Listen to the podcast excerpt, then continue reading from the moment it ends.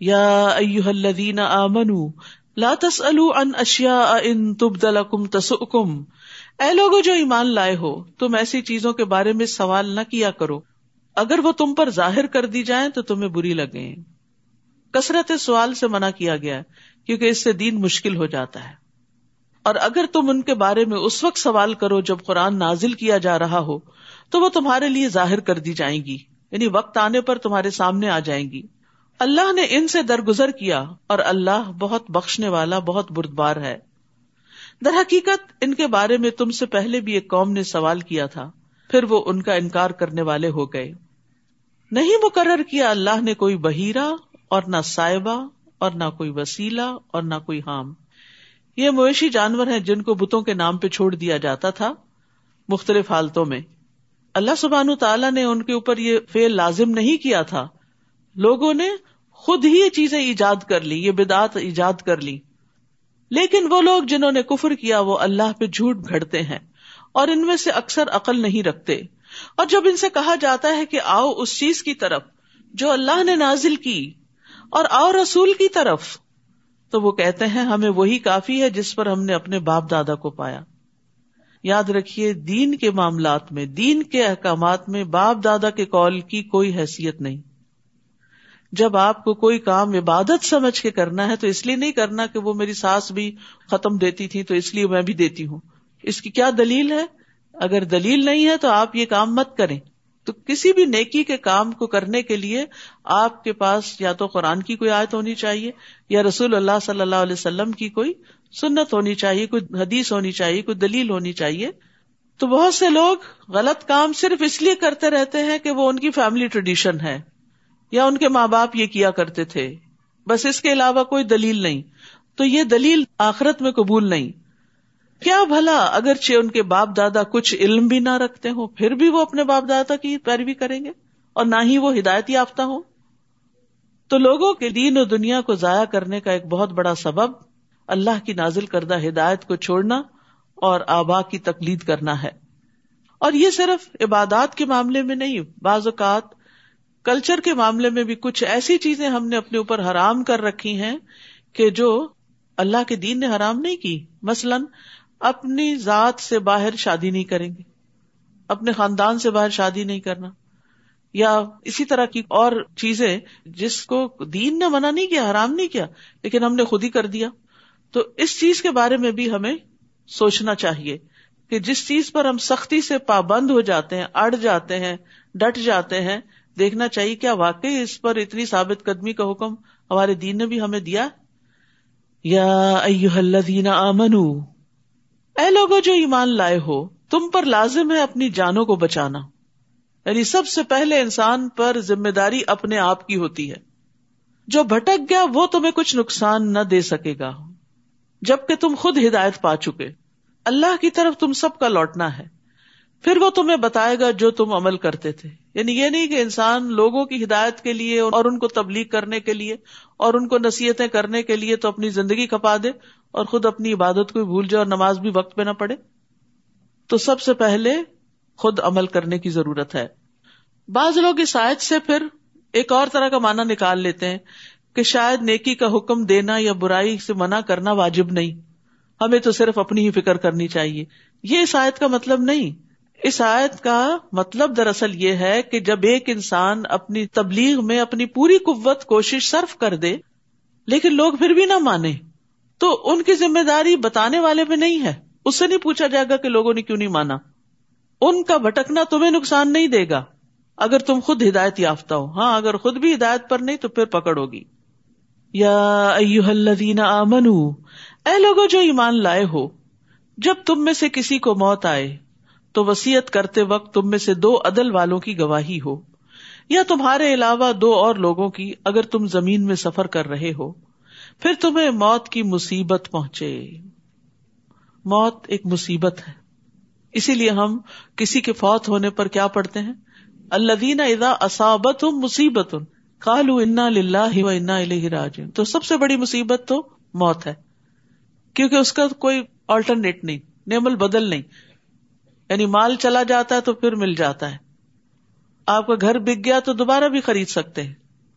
کوئی نیبرز اچھے تھے چلے گئے تو کوئی اس سے اچھے نیبرز آ سکتے ہیں۔ لیکن اگر کوئی دنیا سے چلا گیا تو واپس نہیں آ سکتا۔ تو اسی لیے یہاں موت کو مصیبت کہا گیا۔ لیکن اس سے بڑی مصیبت کیا ہے کہ انسان موت کو یاد نہ کرے، موت کی تیاری نہ کرے، اس میں غور و فکر چھوڑ دے۔ تو ایک موت ہی نصیحت کرنے کے لیے کافی ہے اگر انسان واقعی اپنی موت کو سنجیدگی کے ساتھ سوچے۔ تو یہاں پر فرمایا گیا کہ پھر تمہیں موت کی مصیبت پہنچے۔ تو شک کی صورت میں تم ان دونوں کو نماز کے بعد روک لو کہ انہوں نے کوئی ہیر پھیر کر دی امانت میں۔ پھر وہ دونوں اللہ کی قسمیں کھائیں کہ ہم اس قسم سے کوئی قیمت نہیں لے رہے، اگرچہ وہ رشتے دار ہوں، اور نہ ہم گواہی کو چھپا رہے ہیں۔ اگر ہم ایسا کریں تو بے شک تب ہم البتہ گناگاروں میں سے ہوں گے۔ تو یہاں وسیعت کی اہمیت کے بارے میں بھی پتا چل رہا ہے کہ اگر انسان سفر پر بھی ہو تو بھی اسے اپنے مال کے بارے میں وسیعت کرنی چاہیے۔ حدیث میں آتا ہے، نبی صلی اللہ علیہ وسلم نے فرمایا، کسی بھی مسلمان کو لائق نہیں کہ وہ تین راتیں بھی نہ گزارے، مگر اس حال میں کہ اس کی وسیعت اس کے پاس لکھی ہوئی۔ یعنی اگر اس کے پاس کوئی ایسے مال و دولت ہے، ایک تو یہ ہے کہ جو بھی آپ کی ملکیت ہے وہ وارثوں کے اندر تقسیم ہو جاتی۔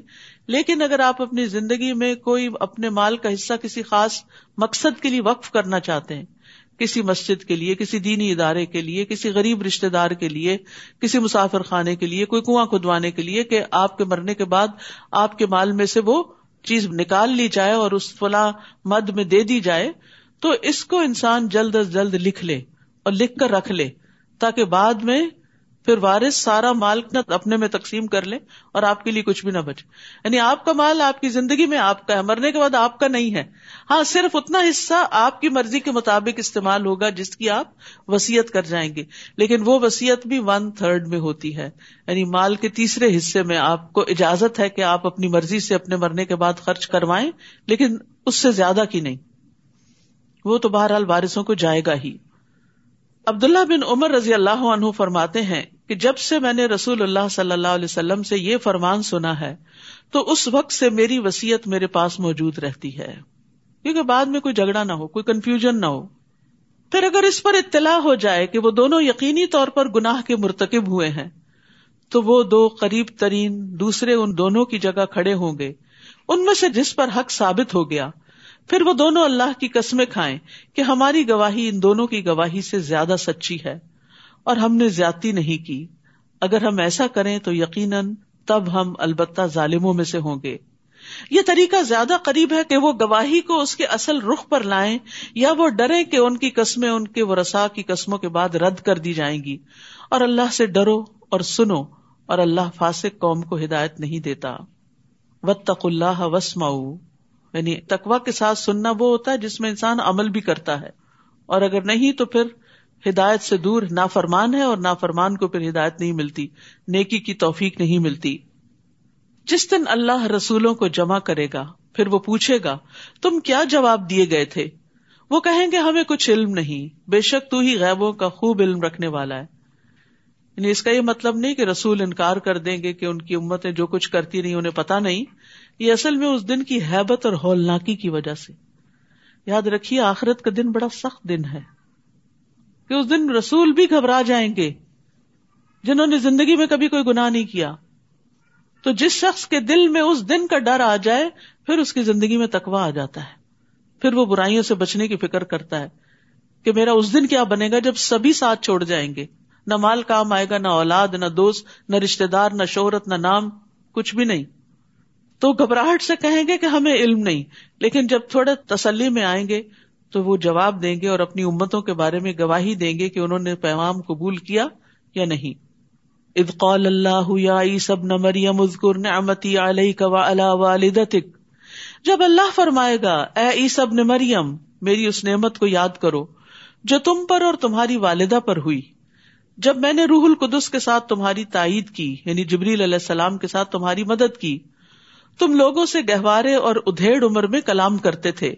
اور جب میں نے تمہیں کتاب و حکمت اور تورات اور انجیل کی تعلیم دی، اور جب تم میرے عزن سے مٹی سے پرندے کی شکل کی مانند بناتے، پھر اس میں پھونک مارتے، تو وہ میرے عزن سے پرندہ بن جاتا۔ اور تم پیدائشی اندھے اور برس والے کو میرے عزن سے اچھا کر دیتے تھے۔ اور جب تم میرے عزن سے مردوں کو نکالتے تھے، اور جب میں نے بنو اسرائیل کو تم سے روکا تھا، جب تم ان کے پاس واضح دلائل لے کر آئے تھے یعنی انہوں نے ان کے قتل کا ارادہ کیا تھا۔ تو ان میں سے جنہوں نے کفر کیا، وہ کہنے لگے، تو کھلم کھلا جادو۔ ہر پیغمبر کی تعلیم کو جادو کہہ کے جھٹلا دیا گیا۔ اور یہ دراصل لوگوں کا اپنے آپ ہی کو دھوکا دینا تھا۔ تو اس آیت سے بنیادی طور پر عیسیٰ علیہ السلام کی ربوبیت کا رد کیا جا رہا ہے کہ لوگ ان کو الہ مانے۔ کیونکہ انہوں نے کیا کہا تھا، میں نے سب کام اللہ کے عزن سے کیے ہیں۔ تخلیق کے جو کام ہیں، وہ اللہ کے عزن سے کیے ہیں۔ اور پھر ہم سب کو یاد رکھنا چاہیے کہ کسی بھی انسان سے فائدہ یا نقصان صرف اللہ کے عزن سے ہوتا ہے۔ اس لیے اپنے اندر سے ڈر نکال دینا چاہیے اور اللہ پہ بھروسہ کرنا چاہیے۔ بعض اوقات ایسا خوف لائق ہوتا نا، فلاں شخص مجھے بدنام کر دے گا، فلاں شخص مجھ پہ ظلم نہ کرے، فلاں ایسا نہ کرے۔ نہیں، سب کچھ اللہ کے ہاتھ میں ہے۔ نبی صلی اللہ علیہ وسلم نے ابن عباس سے فرمایا تھا یا غلام، جان رکھو، اگر ساری دنیا مل کر بھی تمہیں نفع پہنچانا چاہے، تو تمہیں نفع نہیں پہنچا سکتی۔ سوائے اس کے جو اللہ نے تمہارے لیے لکھ دیا۔ اور اگر سارے مل کر تمہیں نقصان پہنچانا چاہیں، تو تمہیں نقصان نہیں دے سکتے۔ سوائے اس کے جو اللہ نے تمہارے لیے لکھ دیا۔ قلم اٹھا لیے گئے اور صحیفے خشک ہو گئے۔ تو اصل قوت، قدرت، طاقت اللہ کے ہاتھ میں ہے۔ تو عیسیٰ علیہ السلام سے جو معجزات سرزد ہوئے جن کا عیسائیت میں ذکر ہے، وہ سب کچھ دراصل اللہ کے عزن ہی سے ہوا۔ اور یاد کرو، جب میں نے ہواریوں کی طرف الہام کیا کہ مجھ پر اور میرے رسول پر ایمان لاؤ، اللہ نے ان کے دل میں ڈالا۔ انہوں نے کہا، ہم ایمان لائے۔ کالو آمنا وشد بھی اننا مسلم اور گواہ رہو کہ بے شک ہم مسلمان ہیں۔ جب ہواریوں نے کہا، اے عیسب نے مریم کیا تیرا رب یہ کر سکتا ہے کہ ہم پر آسمان سے ایک دسترخوان اتارے؟ اس نے کہا، اللہ سے ڈرو، اگر تم مومن ہو۔ انہوں نے کہا، ہم چاہتے ہیں ہم اس میں سے کھائیں اور ہمارے دل مطمئن ہو جائیں۔ آپ دیکھیے عیسی علیہ السلام کیسے کیسے موجات نہیں دکھائے۔ اس کے بعد مزید کا مطالبہ ہے۔ اور ہم جان لیں کہ تم نے ہم سے سچ کہا تھا اور ہم اس پر گواہوں میں سے ہو جائیں۔ اس اب نے مریم نے کہا، اے اللہ، اے ہمارے رب تو ہم پر آسمان سے ایک خان اتار، جو ہمارے پہلوں اور پچھلوں کے لیے عید ہو جائے اور تیری طرف سے ایک نشانی ہو اور ہمیں رزق عطا فرما، تو سب سے بہترین رازق ہے۔ اللہ تعالی سے رزق مانگنا بھی چاہیے۔ اور جو لوگ رزق کی پریشانی یا تنگی کا شکار ہوں، وہ یہ دعا پڑھا کریں اللہ مرزنی و انت خیر الرازقین۔ اور پورا کارڈ تیار کیا گیا ہے، وہ رسک میں فراخی کی دعاؤں پر مشتمل ہے، تو اس کو کثرت سے پڑھیں۔ یعنی جو لوگ بھی اس معاملے میں پریشان ہوتے ہیں کہ ان کے حالات تنگ ہیں یا کیا بنے گا ان کا، یا جاب نہیں ہے، یا اور اسی طرح کے مسائل ہیں، تو یہاں پر عیسی علیہ السلام بھی دعا مانگ رہے ہیں ور زکنا و انت خیر الرازقین اور اللہ کو رازق ماننا اللہ کو بڑا پسند ہے۔ کہ ہم اس کو رازق مانے ہم رسک لوگوں کے ہاتھ میں سمجھتے ہیں۔ اس کو خوش کر دیں تو ہمیں فلاں چیز مل جائے گی، اس کو خوش کر دیں تو وہاں سے یہ بینیفٹ حاصل ہو جائے گا۔ جبکہ رسک کی کنجیاں اللہ کے ہاتھ میں ہے۔ قال اللہ انی منزل علیکم۔ اللہ نے کہا، بے شک میں اسے تم پر نازل کرنے والا ہوں۔ تو جو کوئی تم میں سے اس کے بعد کفر کرے گا، تو میں ضرور اسے ایسا عذاب دوں گا جو میں نے جہان والوں میں سے کسی ایک کو نہ دیا ہوگا۔ اور جب اللہ کہے گا، اے عیسب نے مریم، کیا تم نے لوگوں سے کہا تھا کہ اللہ کو چھوڑ کر مجھے اور میری ماں دونوں کو الہ بنا لو؟ وہ کہے گا، پاک ہے تو۔ میرے لیے مناسب نہیں کہ میں وہ بات کہوں جس کا مجھے حق نہیں۔ اگر میں نے یہ کہا ہوتا تو یقیناً تو اسے جانتا ہوتا۔ تجھے پتا ہے میں نے نہیں کہا ایسا کچھ۔ تو جانتا ہے جو میرے نفس میں ہے۔ میں نہیں جانتا جو تیرے نفس میں ہے۔ یہ بات بھی اس لیے کہی جا رہی ہے کہ لوگوں کو پتا چل جائے کہ عیسیٰ علیہ السلام کا الہ ہونے میں کوئی حصہ نہیں۔ بے شک تو ہی غیبوں کا خوب علم رکھنے والا ہے۔ تو یہاں پر آپ دیکھیے عیسیٰ علیہ السلام کا ایک خوبصورت انداز کے جواب دینے سے پہلے تسبیح کی، سبحانک۔ تو یہ بھی ایک اچھا انداز ہوتا ہے کہ بعض اوقات آپ کوئی دین کی بات بیان کر رہے ہوتے ہیں تو بیچ بیچ میں اپنے لیکچر کے دوران، گفتگو کے دوران آپ بار بار سبحان اللہ کا لفظ کہیں۔ یعنی بیان کرنے والا بھی اور سننے والے بھی، جہاں کوئی بات دل کو لگے اللہ کی وہاں سبحان اللہ پڑھے کہ باقی اللہ کے لیے، سب تعریف اللہ ہی کے لیے ہے۔ اور انہوں نے خاص طور پر یہاں کیوں تسبیح کی؟ کہ جس بات کی نسبت ان کی طرف کی گئی، وہ اس سے اپنے آپ کو بری ذمہ قرار دیتے ہیں۔ اور دوسرے اللہ کی عزت اور اس کی پکڑ کے خوف سے آجزی اختیار کرتے ہوئے اللہ کی پاکی بیان کر رہے ہیں۔ تو بندے کے ایمان کی علامت ہوتی ہے کہ وہ اللہ سبحان و تعالیٰ کے ساتھ مخاطب ہوتے ہوئے ادب اختیار کرتا ہے۔ اللہ سبحان تعالیٰ سے ایسے باتیں نہیں کرنی چاہیے جیسے ہم آپس میں ایک دوسرے سے کر رہے ہوتے ہیں یا کسی بچے سے کر رہے ہوتے ہیں اللہ سبحان تعالیٰ سے ہر طرح کی بات کر لیں لیکن ادب اور احترام کے ساتھ اللہ بہت بڑا ہے میں نے انہیں بس وہی کہا تھا جس کا تو نے مجھے حکم دیا کہ اللہ کی عبادت کرو جو میرا رب ہے اور تمہارا رب ہے اور میں ان پر گواہ رہا جب تک میں ان میں تھا پھر جب تو نے مجھے پورا پورا لے لیا تو تو ہی ان پر نگران تھا اور تو ہر چیز پر خوب گواہ ہے۔ یعنی اللہ سبحان تعالی ہمیشہ سے ہر چیز پر پوری طرح نگران ہے۔ وہ خود بھی نگران ہے اور فرشتوں کے ذریعے بھی بندوں کی نگرانی کرواتا ہے۔ کرام ان کاتبین دائیں بائیں بیٹھے ہوئے ہیں۔ جو بندے کے ساتھ ہیں، چاہے وہ اکیلا ہو، چاہے وہ سب کے ساتھ ہو، دن ہو، رات ہو، کوئی جنگل ہو، صحرا ہو، وہ نہیں ساتھ چھوڑتے۔ ان تو ادب ہوں فن عباد و ان تخر لہوں فن کا انتل عزیز الحکیم اگر تو انہیں عذاب دے تو بے شک وہ تیرے بندے ہیں، اور اگر تو انہیں بخش دے تو بے شک تو بہت زبردست، بہت حکمت والا ہے۔ سبحان اللہ، کس طرح انتہائی ادب کے ساتھ اللہ سے گزارش کر رہے ہیں۔ قال اللہ یوم الصادقین صدقهم. اللہ فرمائے گا، آج وہ دن ہے جس میں سچوں کو ان کی سچائی فائدہ دے گی۔ قیامت کے دن کیا چیز کام آنے والی ہے؟ سچائی۔ ان کے لیے ایسے باغات ہیں جن کے نیچے نہریں بہتی ہیں، جن میں وہ ہمیشہ ہمیشہ رہنے والے ہیں۔ اللہ ان سے راضی ہو گیا اور وہ اس سے راضی ہو گئے۔ یہی بہت بڑی کامیابی ہے۔ عبداللہ بن مسعود رضی اللہ عنہ سے روایت ہے کہ رسول اللہ صلی اللہ علیہ وسلم نے فرمایا بے شک سچائی نیکی کا رستہ دکھاتی ہے۔ سچائی نیکی کا رستہ دکھاتی ہے اور نیکی جنت کی طرف لے جاتی ہے۔ اور آدمی سچ بولتا رہتا ہے، یہاں تک کہ وہ صدیق کا مرتبہ حاصل کر لیتا ہے اور جھوٹ برائی کا رستہ دکھاتا ہے اور برائی آگ کی طرف لے جاتی ہے۔ اور آدمی جھوٹ بولتا رہتا ہے، یہاں تک کہ وہ اللہ کے ہاں جھوٹا لکھ دیا جاتا ہے، کذاب لکھ دیا جاتا ہے۔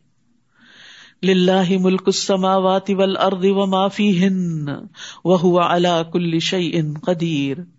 اللہ ہی کے لیے ہے بادشاہت آسمانوں اور زمین کی، اور جو کچھ ان میں ہے، اور وہ ہر چیز پر بہت قدرت رکھنے والا ہے۔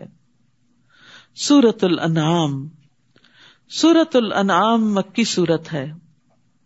ایک ہی مرتبہ میں بھی یہ سورت نازل ہوئی۔ کہا جاتا ہے کہ جب یہ سورت اتری تو ستر ہزار فرشتے اس کے ساتھ تھے۔ اس سورت میں بنیادی طور پر مشرقین کے اعتراضات اور ان کے اعمال کے بارے میں دلائل دیے گئے ہیں۔ بسم اللہ الرحمن الرحیم۔ الحمد للہ الذي خلق السماوات والأرض وجعل الظلمات والنور ثم الذين كفروا بربهم يعدلون. سب تعریف اللہ کے لیے ہے، جس نے آسمانوں اور زمین کو پیدا کیا اور اسی نے اندھیروں اور روشنی کو بنایا۔ پھر وہ لوگ جنہوں نے کفر کیا، وہ اپنے رب کے ساتھ اوروں کو برابر قرار دیتے ہیں۔ سب تعریف حمد اللہ کے لیے ہے۔ ہم کہتے ہیں، کسی کی ایسی تعریف جس میں محبت اور تعظیم پائی جائے، اس کے صفات کے کمال کی وجہ سے۔ یعنی کامل صفات ہیں اس کی، اور وہ واقعی تعریف کے لائق ہے۔ اور پھر جو تعریف کرنے والا ہے، اس کے دل میں اس کی محبت بھی ہو اور عظمت بھی ہو۔ تعریف تو ہم بہت سی چیزوں کی کرتے ہیں، لیکن جو تعریف محبت اور عظمت کے بغیر ہوتی ہے وہ مدھ کہلاتی۔ ہے جیسے بادشاہوں کی لوگ کرتے تھے، چاپلوسی خوش آمد وغیرہ، کہ ان سے کچھ حاصل کر لیں۔ لیکن حمد اللہ ہی کے لیے ہے، اس کی کامل صفات کی وجہ سے۔ اور کسی کے اندر کامل صفات نہیں ہے اور پھر یہاں یہ کہا گیا الحمد للہ قرآن کی پانچ صورتیں جن کے پہلے الحمد للہ کا لفظ آتا ہے۔ تو یہ حمد اس لیے کہ وہ حمد کے لائق ہے۔ اور یہ کہا گیا کہ حمد اللہ ہی کے لیے، یہ نہیں کہا گیا میں حمد کرتا ہوں، کیونکہ میں ہر وقت تو نہیں کرتا۔ لیکن جب یہ کہہ دیا جائے حمد اللہ ہی کے لیے ہے، تو پھر اس میں سے زمانہ نکل جاتا ہے۔ ہمیشہ ماضی میں بھی، حال میں بھی، مستقبل میں بھی، اور وہ اس کے لائق بھی ہے۔ تو سب تعریف اللہ ہی کے لیے ہے، جس نے آسمانوں اور زمین کو پیدا کیا۔ یعنی کس بنا پر؟ کہ اس کے اتنے بڑے بڑے کمالات ہیں۔ صفات کمال کی وجہ سے حمد ہے۔ یعنی اللہ سبحان تعالیٰ ہی خالق کے کائنات ہے۔ اس لیے سب تعریف اسی کی ہے۔ اور اس نے اندھیروں، اندھیرے زیادہ ہیں اور روشنی کو بنایا۔ لیکن وہ لوگ جنہوں نے کفر کیا اللہ سے اور یہاں اللہ کی الوحیت سے، کیونکہ ربوبیت سے تو اہل مکہ بھی انکار نہیں کرتے تھے کہ اللہ ہی رب ہے۔ لیکن اللہ کو الہ نہیں قرار دیتے تھے، اس کے ساتھ شرک کرتے تھے۔ فرمایا، جنہوں نے کفر کیا اس بات کا، وہ اپنے رب کے ساتھ اوروں کو برابر قرار دے دیتے ہیں یعنی بتوں وغیرہ کو۔ تو یاد رکھیے منم حقیقی اللہ ہی ہے۔ رسول اللہ صلی اللہ علیہ وسلم کی دعوت کیا تھی؟ آپ نے فرمایا، میں اس اللہ کی طرف دعوت دیتا ہوں جو اکیلا ہے۔ وہ اللہ کے جب تم پر کوئی مصیبت آتی ہے اور تم اسے پکارتے ہو، تو وہ تمہاری مصیبت کو دور کرتا ہے۔ جب تم کسی بیابان اور جنگل میں راستہ بھول جاؤ اور اس سے دعا کرو، تو وہ تمہیں واپس پہنچا دیتا ہے۔ اور جب تم قحط سالی میں مبتلا ہوتے اور اس سے دعا کرتے ہو تو وہ تمہارے لیے پیداوار ظاہر کر دیتا ہے۔ تو یاد رکھیے ہم در شکر اللہ ہی کے لیے ہے، جو اکیلا رب ہے، مالک ہے، الہ ہے، عبادت کے لائق ہے۔ وہی ہے جس نے تمہیں مٹی سے پیدا کیا۔ پھر اس نے موت کا ایک وقت مقرر کیا۔ اور قیامت کا وقت بھی مقرر ہے۔ یعنی ایک جرنی ہے۔ ایک سفر وہ ہے جو اس دنیا میں تم گزار رہے ہو۔ اور ایک پھر موت کے بعد، اور ایک پھر موت کے بعد جی اٹھنے کے بعد، پھر بھی تم شک کرتے ہو۔ وہ اللہ ہی ہے اللہ برحق۔ آسمانوں اور زمین میں یعنی آسمان میں بھی وہی الہ ہے، زمین پر بھی وہی الہ ہے۔ وہ تمہارے پوشیدہ اور ظاہر کو جانتا ہے۔ اور وہ جانتا ہے جو کچھ تم کماتے ہو۔ تمہاری ساری کمائی کوششیں اور تمہارے اچھے برے عمل سب اس کو پتا ہے اور نہیں آتی ان کے پاس ان کے رب کی طرف سے نشانیوں میں سے کوئی نشانی۔ مگر وہ اس سے اعراض کرنے والے ہیں۔ اعراض کا مطلب ہوتا ہے نشانیوں میں غور و فکر چھوڑ دینا، جبکہ غور و فکر کرنا واجب ہے۔ کائنات کی نشانیوں میں غور و فکر کرنے سے اللہ کی معرفت حاصل ہوتی ہے۔ اللہ تعالیٰ سے محبت پیدا ہوتی ہے۔ اللہ تعالیٰ کی قدرت سامنے آتی ہے۔ پھر اسی کے آگے جھکنے کو دل چاہتا ہے۔ تو آسمان اور زمین کے درمیان جو کچھ بھی ہے، ایک ذرے کے اندر چاہے غور فکر کرو، یا بہت بڑے آسمان کے بیچ میں یہ اللہ کی تخلیق کی نشانیوں میں سے ہے جو انسان کو اللہ کی قربت عطا کرتی ہیں۔ بس تحقیق انہوں نے حق کو جٹلا دیا جب وہ ان کے پاس آ گیا۔ پسند قریب ان کے پاس اس چیز کی خبریں آئیں گی جن کا وہ مذاق اڑاتے تھے۔ کیا انہوں نے دیکھا نہیں کہ ہم نے ان سے پہلے کتنی ہی قوموں کو ہلاک کر دیا؟ جنہیں ہم نے زمین میں ایسی قوت دے رکھی تھی جو ہم نے تمہیں نہیں دی۔ یعنی بڑی بڑی قوت والی ترقی یافتہ قومیں اللہ نے تباہ کر دی اور ہم نے ان پر آسمان سے بہت برسنے والا می بھیجا اور ہم نے نہریں بنائی جو ان کے نیچے بہتی تھی پھر ہم نے انہیں ان کے گناہوں کی وجہ سے ہلاک کر دیا اور ان کے بعد ہم نے دوسری قومیں اٹھائی تو یاد رکھیے، گناہ نعمت کے زوال کا باعث بنتے ہیں۔ اللہ نے نعمتوں کی فراخی کی، انہوں نے نا قدری کی نہ شکری کی۔ فلک نہ ہم بھی تو ان کے گناہوں کی وجہ سے پھر ہم نے ان کو ہلاک کر دیا۔ نعمتیں ختم ہو گئی اور ان کی جگہ اور لوگ دنیا میں آ گئے۔ تو یاد رکھیے، ہر مصیبت گناہ کی وجہ سے ہی آتی ہے اور صرف توبہ سے ہی اس کو دور کیا جا سکتا ہے۔ یہ بات اگر انسان یاد رکھے تو بہت سے مسائل سے چھٹکارا پالے۔ تو گناہوں کی کثرت پر پھر عذاب آ جایا کرتا ہے۔ رسول اللہ صلی اللہ علیہ وسلم نے فرمایا، چھوٹے گناہوں سے بھی اپنے آپ کو بچاؤ، کیونکہ بعض اوقات بہت سے چھوٹے گناہ بھی اکٹھے ہو کر انسان کو ہلاک کر دیتے ہیں۔ تو اس میں سیکھنے کی بات یہ ہے کہ جب کوئی مصیبت آئے تو انسان غور و فکر کرے کہ آئی کیوں؟ میں کیا غلط کرتا تھا؟ تو اس غلطی کو سوچ کر پھر توبہ کی جائے، اس کا کفارہ ادا کیا جائے سد کا خیرات کیا جائے، تاکہ وہ مصیبت ٹل جائے۔ اور اگر ہم آپ پر کاغذ میں لکھی ہوئی ایک کتاب نازل کرتے جس کا وہ مطالبہ کر رہے تھے، پھر وہ اسے اپنے ہاتھوں سے چھو بھی لیتے، ٹچ کر لیتے، صرف دیکھتے نہیں، چھوتے بھی۔ تب بھی جن لوگوں نے کفر کیا، وہ ضرور کہتے، یہ تو کھلا جادو ہے۔ اور انہوں نے کہا کہ اس پر کوئی فرشتہ کیوں نہیں اتارا گیا؟ اور اگر ہم کوئی فرشتہ اتار دیتے، تو معاملے کا فیصلہ ہی کر دیا جاتا، پھر وہ مہلت نہ دیے جاتے۔ اور اگر ہم اس رسول کو ایک فرشتہ بناتے تو ہم اسے لازمن ایک آدمی ہی بناتے اور ہم ان پر اس معاملے کو مشتبہ کر دیتے جس میں وہ اب شبہ کر رہے ہیں۔ اہل مکہ کہتے تھے کہ انسان کیوں پیغمبر ہے؟ وہ تو ہم جیسا ہی ہے، کوئی فرشتہ ہونا چاہیے۔ تو اللہ تعالیٰ فرما اگر فرشتہ اصلی شکل میں آئے تو تمہیں نظر ہی نہ آئے۔ تو پھر کیا فالو کرو گے اس کو؟ اور اگر انسانی شکل میں آئے تو پھر وہ انسان ہی ہوگا۔ تو کیا فائدہ ایسا مطالبہ کرنے کا؟ اور یقیناً آپ سے پہلے کئی رسولوں کا مذاق اڑایا گیا۔ تو ان میں سے جن لوگوں نے مذاق اڑایا، انہیں اسی عذاب نے گھیر لیا، جس کا وہ مذاق اڑایا کرتے تھے۔ تو جب دین کی وجہ سے، آپ کے حجاب کی وجہ سے، یا آپ کی نماز کی وجہ سے، یا آپ دین کی تبلیغ کے کام کی وجہ سے آپ کا اگر مذاق اڑایا جائے، تو غم نہ کیا کرے اس کام کو چھوڑ نہ دیا کرے کیونکہ پیغمبروں کا بھی مذاق اڑایا گیا، جو اللہ کی محبوب ترین ہستیاں تھیں۔ غم نہ کریں، کیونکہ آخرت، عاقبت، انجام تقوی والوں ہی کے لیے ہے۔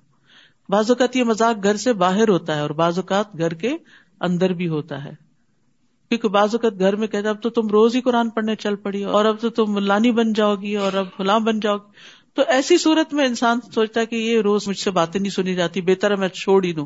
نہیں، چھوڑنا نہیں ہے۔ نیکی کے کام کو بہت دفعہ ایسا ہوتا ہے کہ لوگ نہ سمجھی کی بنا پر آج آپ کا مذاق کرتے ہیں، لیکن کل وہی آپ کے انتہائی کا دردان بھی ہو جاتے ہیں۔ تو یہ اللہ کی طرف سے ایک امتحان ہوتا ہے نا کہ کون شخص کتنا سچا ہے، کتنا مخلص ہے اپنے اس نیکی کے کام میں جو واقعی وہ کہہ رہا ہے کہ میں اللہ کے لیے کر رہا ہوں۔ کیونکہ جو کام اللہ کے لیے کیا جاتا ہے، وہ بندوں کی باتیں بنانے پہ چھوڑ نہیں دیا جاتا۔ یہ ہماری نیت ہی کا ٹیسٹ ہوتا ہے۔ کہہ دیجیے چلو پھر زمین میں۔ پھر دیکھو کیسا ہوا انجام جٹلانے والوں کا۔ کہہ دیجیے کس کا ہے جو کچھ آسمانوں اور زمین میں ہے؟ کہہ دیجیے اللہ ہی کا ہے، اس نے اپنی ذات پر رحمت کرنا لازم کر لیا ہے۔ وہ تمہیں قیامت کے دن ضرور ب ضرور جمع کرے گا، جس کے آنے میں کوئی شک نہیں ہے۔ وہ لوگ جنہوں نے اپنے آپ کو خسارے میں ڈالا، بس وہ ایمان نہیں لائیں گے۔ یعنی ان کے سامنے جتنے بھی دلائل آ جائیں، وہ نہیں مانیں گے۔ اور یہاں بڑی اچھی بات جو پتا چل رہی ہے کہ رحمت اللہ نے اپنے اوپر لازم کی ہوئی۔ لہٰذا اللہ سے رحمت مانگا کریں۔ اللہ انی اسلو کا منفد کا و رحمت کا ان لا يملكها الا انت اے اللہ، میں تجھ سے تیرے فضل اور تیری رحمت کا سوال کرتا ہوں، کیونکہ بے شک تیرے سوا کوئی اس کا مالک نہیں۔ اور اسی کے لیے ہے جو آسمانوں اور زمین میں ٹھہرا ہوا ہے، اور وہ خوب سننے والا، خوب جاننے والا ہے۔ یہاں خاص طور پر سکون کا ذکر کیا گیا ہے، جو ٹھہرا ہوا ہے۔ سکون اللہ کی نعمتوں میں سے ایک بہت بڑی نعمت ہے۔ جب رات آتی ہے خاص طور پر تو بہت سی چیزیں چلنے سے رک جاتی ہیں اور ایک راحت کا سما ہوتا ہے۔ تو اس پر بھی اللہ کا شکر ادا کیا کریں۔